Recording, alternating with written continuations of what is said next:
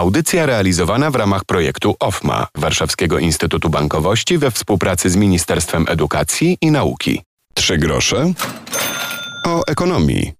Piotr Topuliński, dzień dobry. Wracamy z Karpacza, za nami forum ekonomiczne. Temu wydarzeniu towarzyszyła m.in. strefa młodych czy strefa SGH.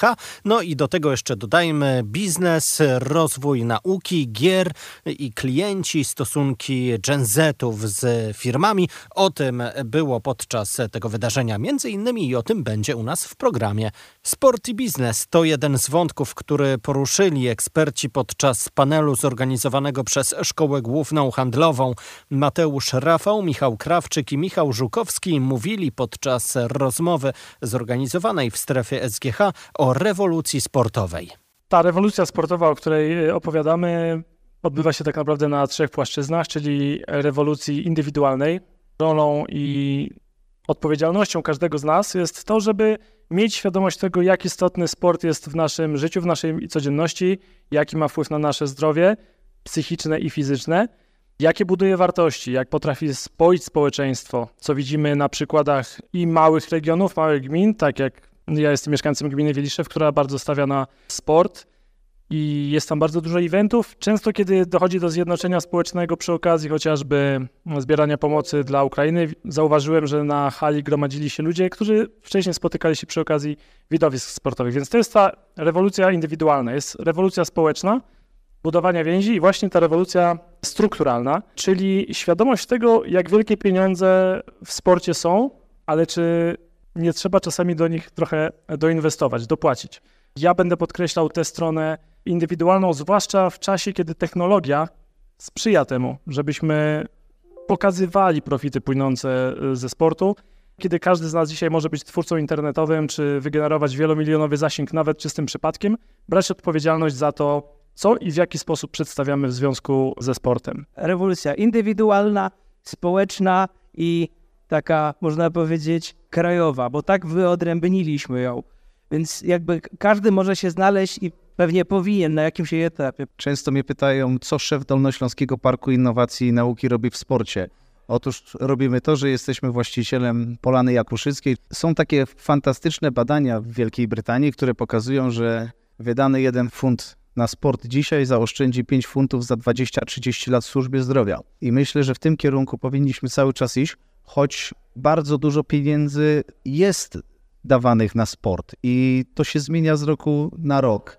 Czy one są wydawane trafnie, czy nie? Mamy case Orlików, mamy na przykładzie Dolnego Śląska program Dolnośląski Delfinek. To są małe pływalnie w porozumieniu z Polskim Związkiem Pływackim stworzone właśnie do jednostek treningowych. Tak samo została stworzona Polana Jakuszycka. Nie jest tylko wersją zimową, z czego słynie i jest mekką, ale chcemy pokazać jej drugie życie, właśnie to letnie, że są rowery, imprezy biegowe, jest boisko piłkarskie, jest sala multifunkcyjna, jest ścianka wspinaczkowa.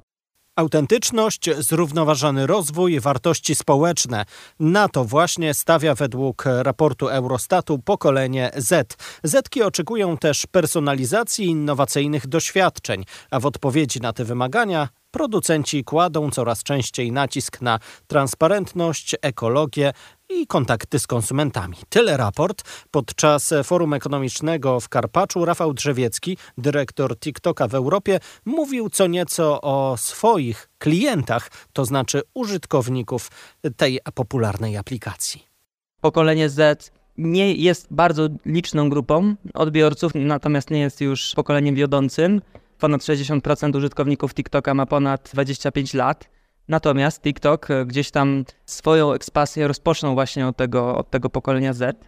I z naszej perspektywy jest to pokolenie bardzo, bardzo świadome. W tamtym roku przeprowadziliśmy badanie wraz z Kantarem na temat naszych użytkowników. Dowiedzieliśmy się z niego, że jest to pokolenie które oczekuje bardzo dużej autentyczności od mediów, od marek. Jest to autentyczność, która nie może być udawana. To, czego się dowiedzieliśmy, to to, że młodzi konsumenci poszukują prawdziwej autentyczności. Jest to pokolenie, które bardzo szybko może sprawdzić i zweryfikować działania danej marki. Nie akceptuje fałszu i myślę, że ta autentyczność, 81% naszych użytkowników właśnie tej autentyczności oczekuje.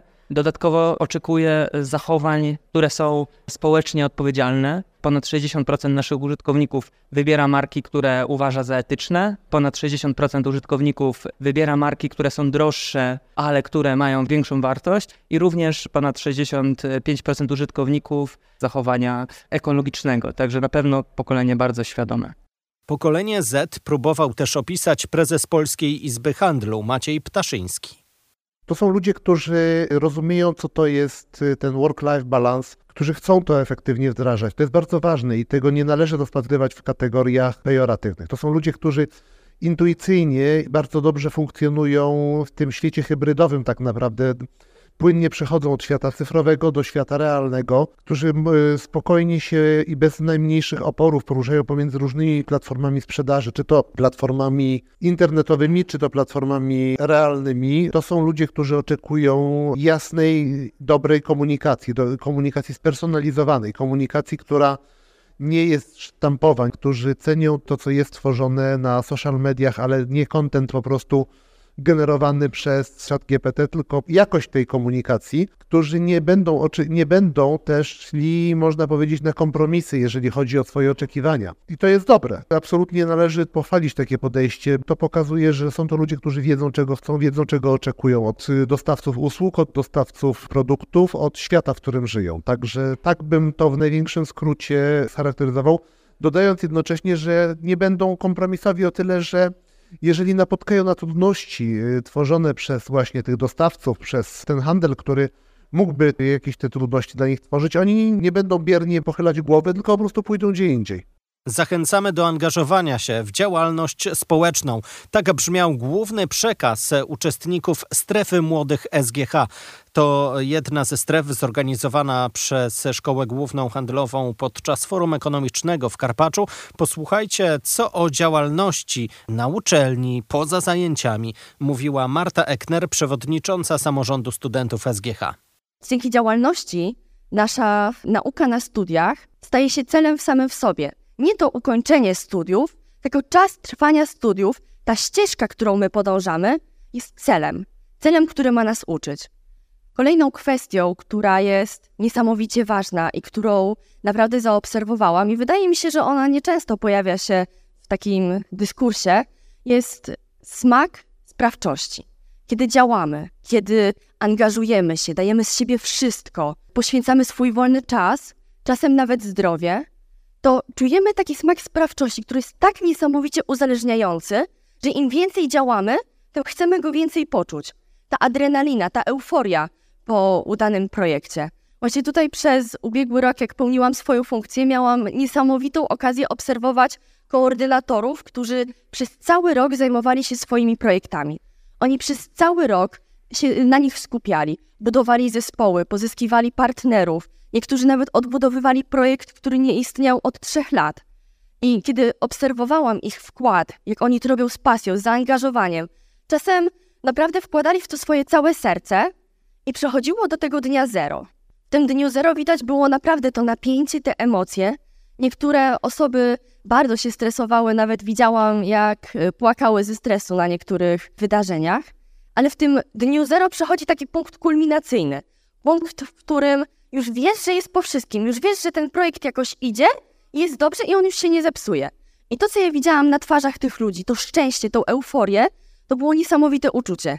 Wielu z nich naprawdę miało łzy szczęścia i mówiło, że jest to dla nich najlepszy dzień w życiu. Dzień, w którym naprawdę wykonali świetną pracę, gdzie poświęcali się od całego roku.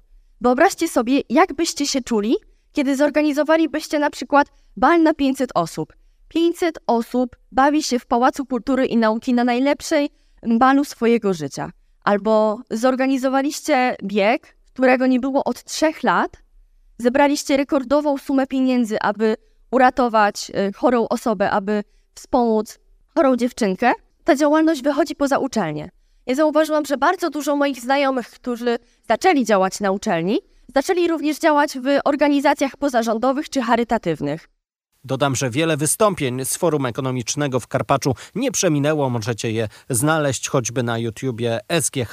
No i do Forum Ekonomicznego w Karpaczu pewnie jeszcze będziemy wracali. Rok akademicki zbliża się wielkimi krokami. W jednej z kolejnych audycji o sytuacji ekonomicznej młodych zachęcam już teraz. Za tydzień porozmawiamy o bezpieczeństwie w sieci i o tym, jak się nie dać nabrać. I będzie nie tylko o młodych, lecz także o starszych użytkownikach internetu. Już teraz zachęcam do śledzenia i słuchania podcastu. Trzy grosze o ekonomii śledźcie w swoich ulubionych aplikacjach z podcastami. Warto ocenić na pięć gwiazdek. Piotr Topoliński, do usłyszenia. Audycja realizowana w ramach projektu OFMA Warszawskiego Instytutu Bankowości we współpracy z Ministerstwem Edukacji i Nauki.